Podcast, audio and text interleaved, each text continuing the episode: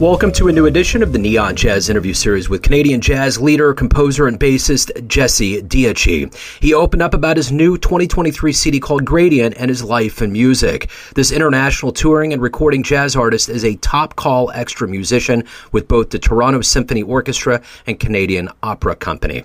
On this project, he is joined by pianist Ewen Farncombe and drummer Ethan Ardelli on compositions that draw from his extensive training in both jazz and orchestral fields to create create lush and colorful auditory narratives exploring a wide range of emotional responses. We cover this project, his collective life and music, and so much more. Enjoy.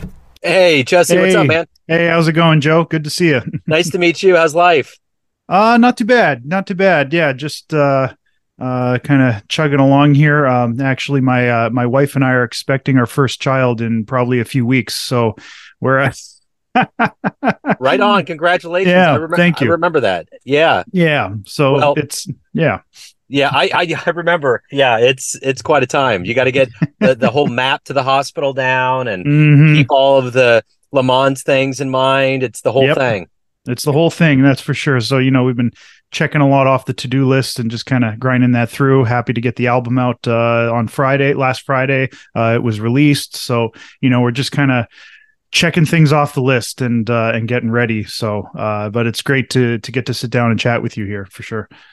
Absolutely. So you're going to have a Libra. My birthday is actually funny enough, I was born on Friday the 13th, and this year is Friday the 13th. It took 50 years to get back here, but I'm here. Right. So there you go. There you go.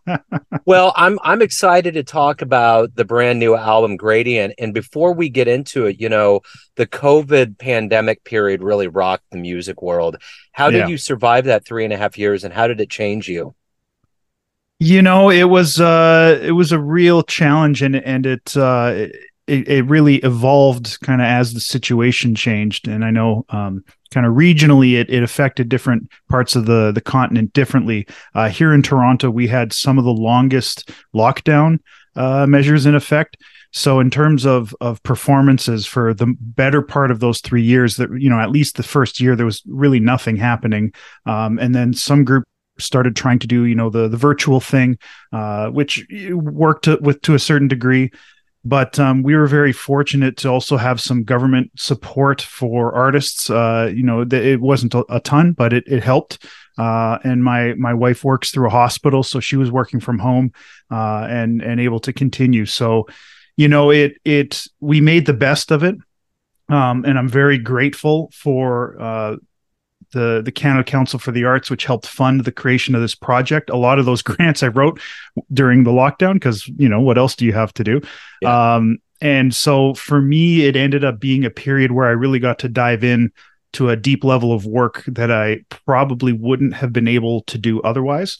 Uh, just you know because you're busy if you're, you're gigging all the time and you know the hustle and bustle and whatnot that was uh you know we really did make the best of it. And and so i'm grateful for for some of those opportunities that i was able to kind of create through that period but yeah i mean it was it was a, a very weird time right like uh you know what does it mean to be a musician if you're never performing uh, yeah. and it, w- it was actually through that period where i realized because i work so much as a side musician i really had very little music to my own name that was visible to anyone online or or you know through other other medium.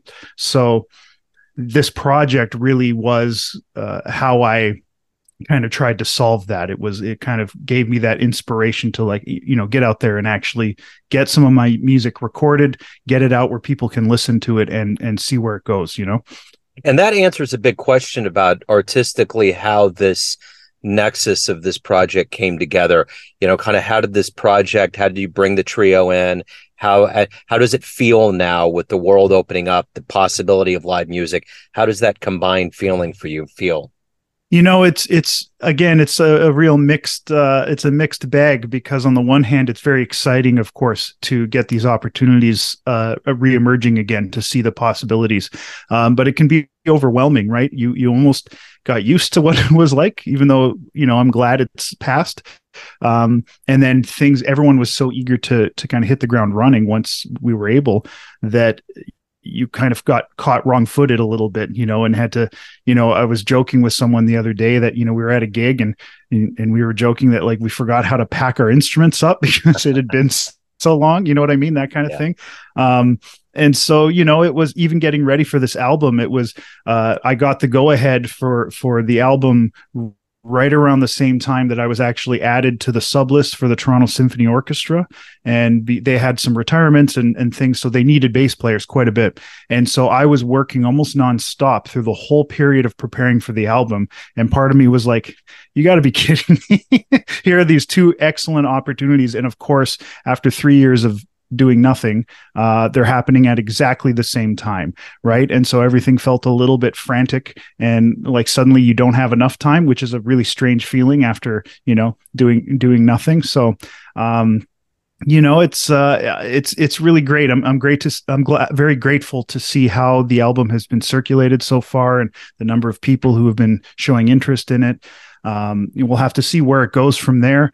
Uh, the next stage would be book a tour. Uh, I think with a newborn kid at home, that might be a little challenging, but at some point, you know, we'll look at doing that. So, you know, it's it's really exciting. It it it makes it feel like uh, the the private work that I did over the last few years kind of meant something like it mattered right now we're out and getting to do do the thing again and uh and i'm seeing some positive results so it's it's really uplifting and uh, it makes me very optimistic.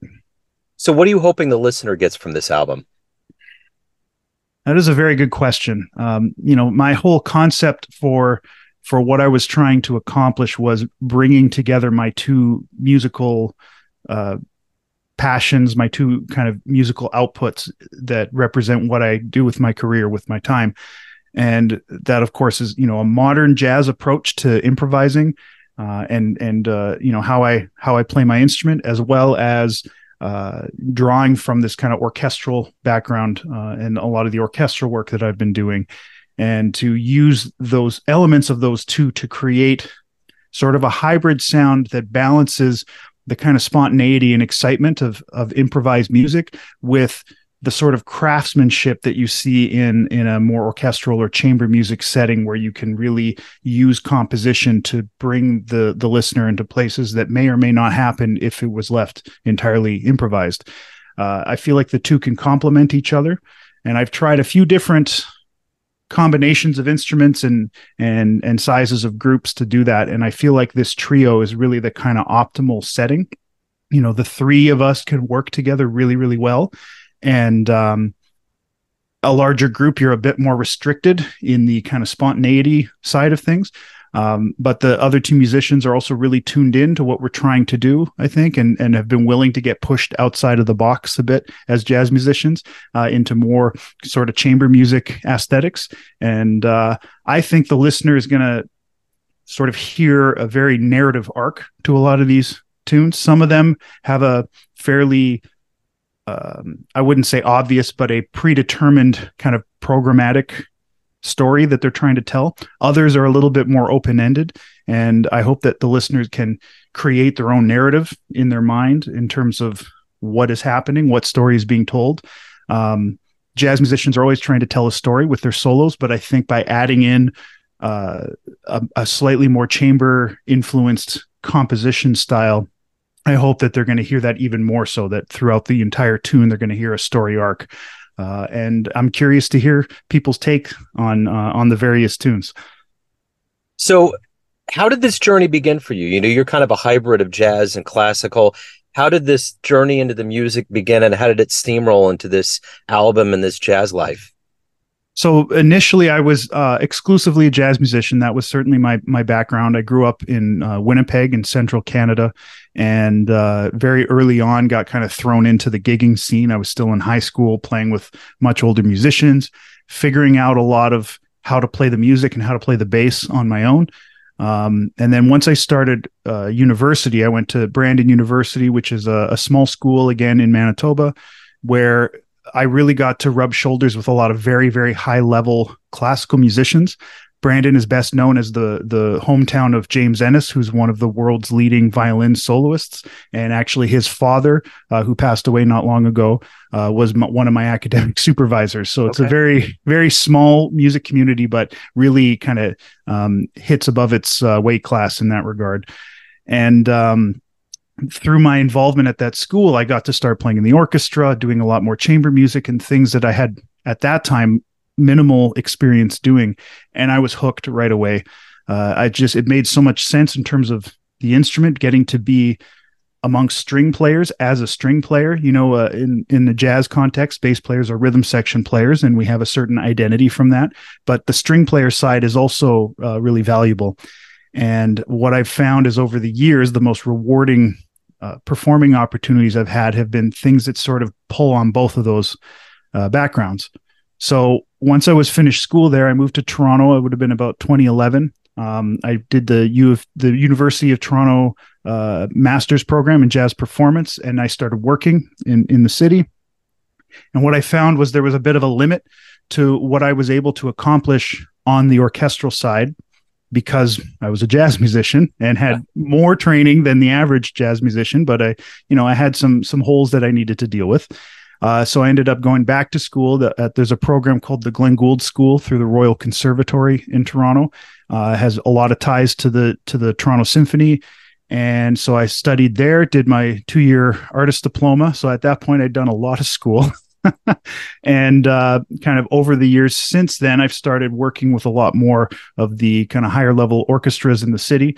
Uh, and that kind of peaked in the last couple of years where I started playing with the Toronto Symphony very frequently, as well as the uh, the opera in town, the Canadian Opera Company, uh, and a few other professional orchestras in amongst the freelance uh, jazz work that I was doing. And I found that the two have really complemented each other. Um, certainly, they both have made me better as a bass player and yeah now now what i was trying to do is just kind of pull those two together and try to create almost a statement of like this is what i've been doing for the last you know 15 years or so. Yeah. Uh, yeah. So what was the first live jazz show that blew you away? Ooh. That is a very good question. I mean i remember being early early high school uh you know, listening to shows. I kind of didn't even know who I was listening to. I remember the first time I was at a blues bar and I heard an, an upright bass player, a professional upright bass player. I was doing a bit of electric at the time, uh, and just seeing this guy how he navigated the instrument and and the instrument itself just really blew me away. Um, and as I started getting more and more into jazz, uh, I discovered Dave Holland, and actually th- I discovered him through my older brother Ben, who's a saxophonist who was really into Chris Potter, and so he he did, this was right around the time of his famous quintet with Chris Potter and Robin Eubanks and and all of those guys, and so he gave me uh, Prime Directive, which is one of Dave's uh, studio albums, yeah. uh, as a, a, Christmas present or whatever. And I had just never heard jazz played that way. You know, I had been kind of told what to listen to up to that point. So I was, you know, studying my Ray Brown recordings and and listening to Paul Chambers and all the things you're supposed to do as a good little jazz student. And mm. and I loved it. But hearing Dave's quintet was like, oh, this is what people are doing now. And that was so uh, mind blowing to me. And then lo and behold, I think a year or two later, they actually came to Winnipeg, where I was, and played at the Jazz Festival there. And hearing that quintet live uh, was I still remember just being so taken aback at you know it, it, was like I was hearing that favorite recording of mine, but live in in the room, um, and just the energy and. Uh, I love the compositions. I love the way that Dave kind of ran the the band, his band leading skills, in addition to, you know, the way that he could just play the bass and sort of be that pin. I always thought of him as like a, you know, like a, a tent pole holding down these uh, you know, wild and crazy things going on around him, and everything was held together because he was just this unwavering, uh, steadfast uh, reference point for everything. Um, so yeah, I mean, I was a huge Dave, am still a huge Dave Holland fan, and that quintet holds a really special place for me in terms of uh, development and and uh, who I am as a musician. So you talk about this album being kind of the culmination of these 15 years of you being a professional. I'm curious in this whole road of being a professional musician. What do you like the best about it? What is hmm. the aspect of it that you always look forward to the most? Hmm. Yeah, that is, man, I think uh, just getting to express myself through my instrument and that you know everyone likes a, a thing they can tinker with uh, and for me the the ability to spend mo- most of my time thinking about about the bass and how I express myself through it, and then getting out and demonstrating that in all of these different environments uh, is so rewarding for me. The versatility that the instrument allows me is really fun. I enjoy uh, getting to play with really high level musicians of a whole wide variety of of styles in different contexts in different rooms you know the fact that it is always changing sometimes it can be stressful um, but most of the time it's really exciting to just uh, get to collaborate with so many highly, highly uh, skilled and creative individuals, and to, yet to feel like I bring something really unique and specific to the project. That's why they have me there. You know, you're never just a, a, a faceless uh, name or something like that. You're you're there for a reason. Um, so I, I have a, I take a lot of pride in that and um, and then hearing the end result when you combine all of these uh, skilled people together and you know the the sum is greater than uh, the the whole is greater than the sum of its parts you know uh, i think that remains something that i always uh, really enjoy and, and, find fulfilling so why do you love jazz hmm. to me jazz is um, a combination of highly prepared uh, expert material with the the sort of frantic uh, uh, energizing risk taking of of improvising.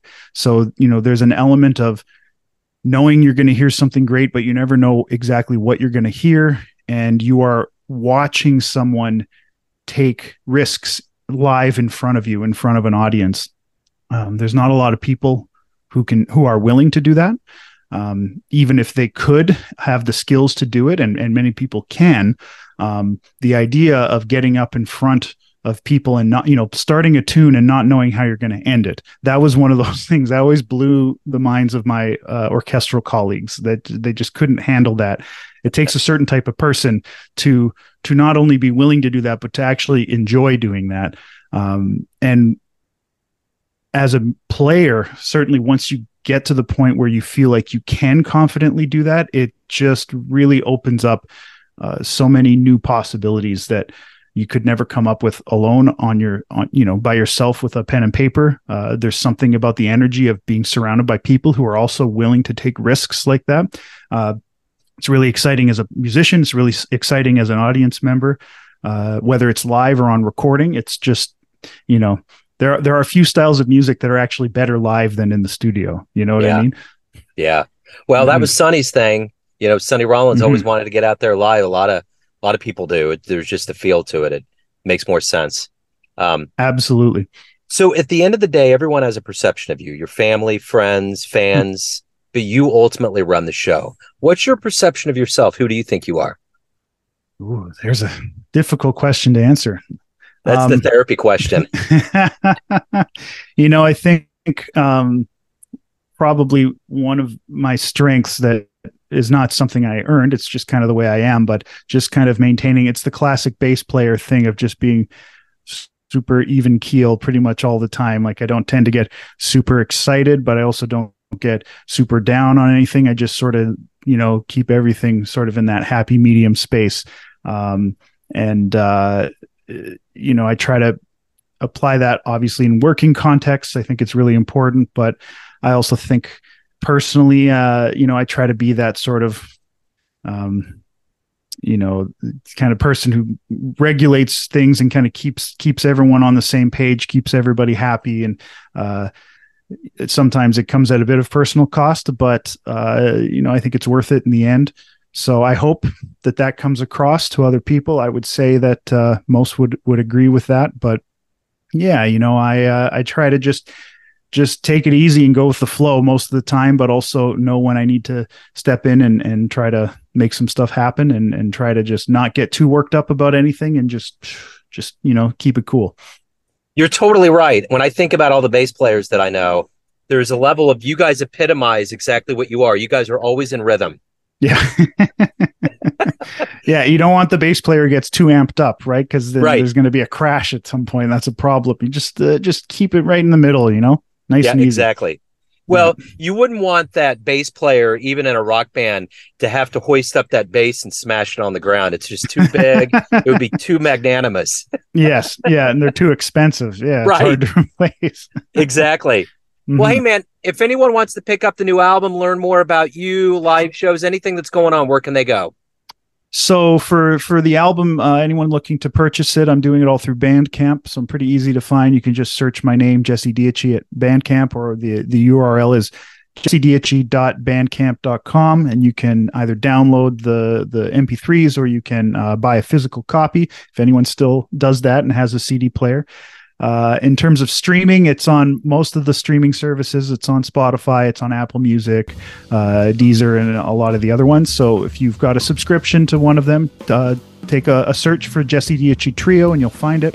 Uh, and in terms of upcoming performances and more information about the album, they can go to my website, jessedietschi.com. Uh, a quick Google search. It's a pretty unusual name. You'll probably find me. Yeah, for sure. Jesse, this has been wonderful. Thank you so much. Best of luck with fatherhood and the birth and everything that comes forward. It's a great ride, man. Thank you. I really appreciate it. Thanks for listening and tuning into another Neon Jazz interview, where we give you a bit of insight into the finest players and minds in Toronto, Kansas City, and spots all over the world, giving fans all that jazz. Thanks to Jesse for his time, energy, and cool. You want to hear more Neon Jazz interviews, you can find us on Spotify and Apple Podcasts. Subscribe to us at YouTube, and for everything Neon Jazz, go to the neonjazz.blogspot.com. Until next time, enjoy the jazz, my friends.